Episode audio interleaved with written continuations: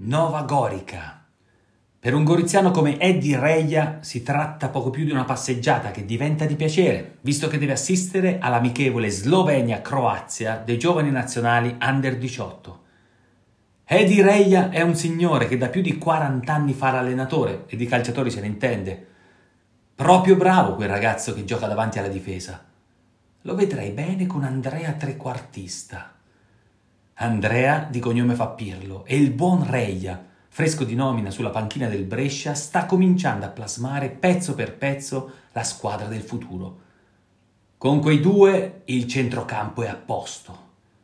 L'altro diciassettenne è Ivan Javorcic, capitano della nazionale Under 18, e non un capitano per caso, perché esserlo, militando nel Radniki Nogometny Club Split, la seconda squadra di Spalato, non è un privilegio per tutti, ci vuole una discreta dose di carisma e il ragazzo ne ha in abbondanza.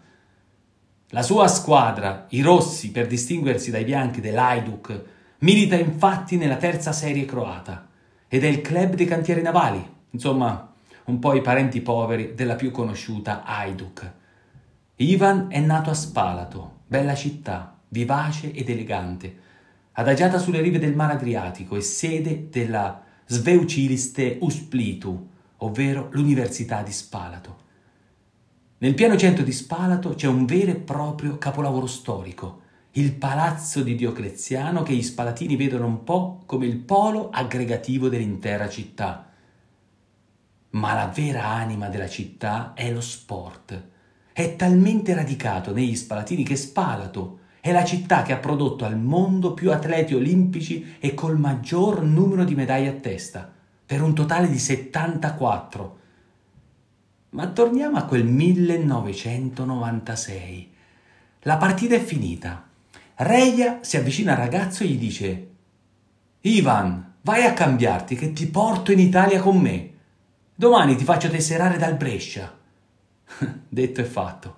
E così inizia l'avventura italiana di Javorcic, ospite in casa di quell'allenatore che stravede per lui. Ma allora è una favola a lieto fine? Purtroppo no, perché la vita dello Javorcic giocatore non è mai stata facile, fin dalle prime battute. La federazione croata non prende bene il trasferimento e finisce per mettere più volte i bastoni tra le ruote al Brescia è un cattivo esempio per i giovani croati.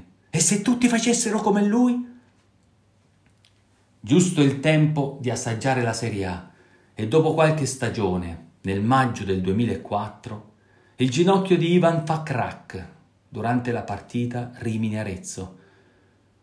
Comincia il suo calvario fatto di operazioni, ricadute, trapianti. È stato il primo calciatore a subire il trapianto della cartilagine del menisco ma Ivan è tosto.